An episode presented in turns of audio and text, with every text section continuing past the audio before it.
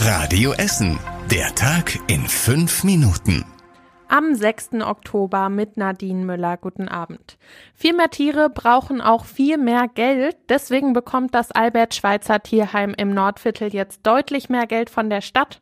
Die Förderung wird fast verdoppelt von 550.000 Euro auf 950.000 Euro im Jahr und das ab sofort.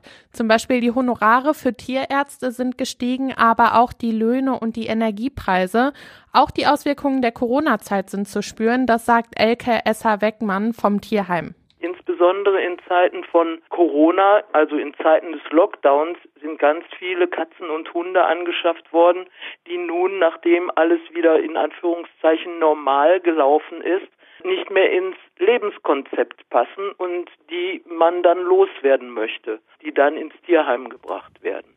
Das Albert Schweitzer Tierheim ist auch für alle Tiere verantwortlich, die in Essen auf der Straße gefunden werden oder ihrem Besitzer weggenommen werden müssen.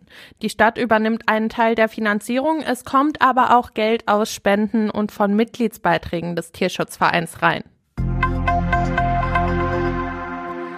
Keine Zombies an Halloween in diesem Jahr bei uns in Essen. Eigentlich ist das schon fast Tradition. Der Zombie Walk kann aber in diesem Jahr nicht wie gewohnt stattfinden. Das hat die Essen Marketing aus Sicherheitsgründen entschieden.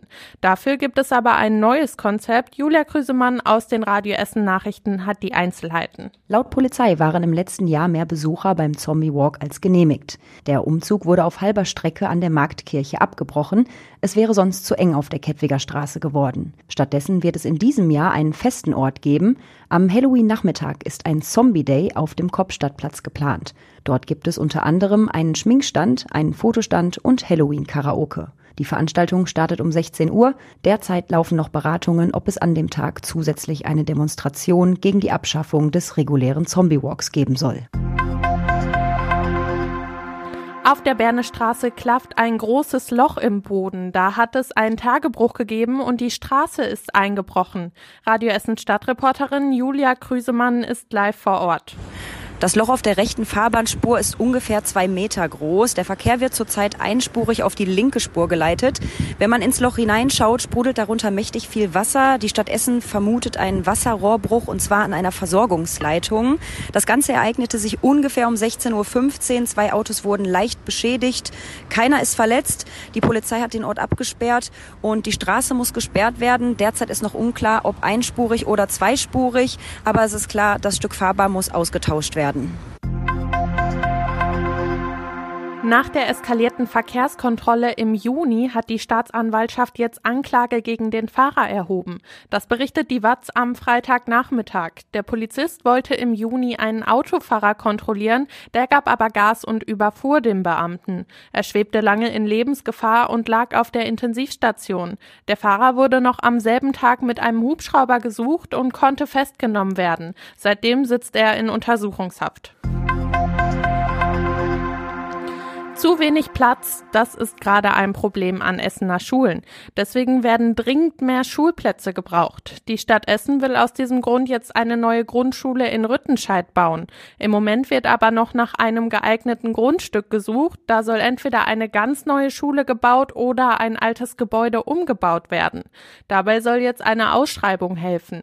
In Essen steigen die Zahlen von Schülerinnen und Schülern jedes Jahr an und es fehlen laut Angabe der Stadt insgesamt zwölf Schulen. Schulen.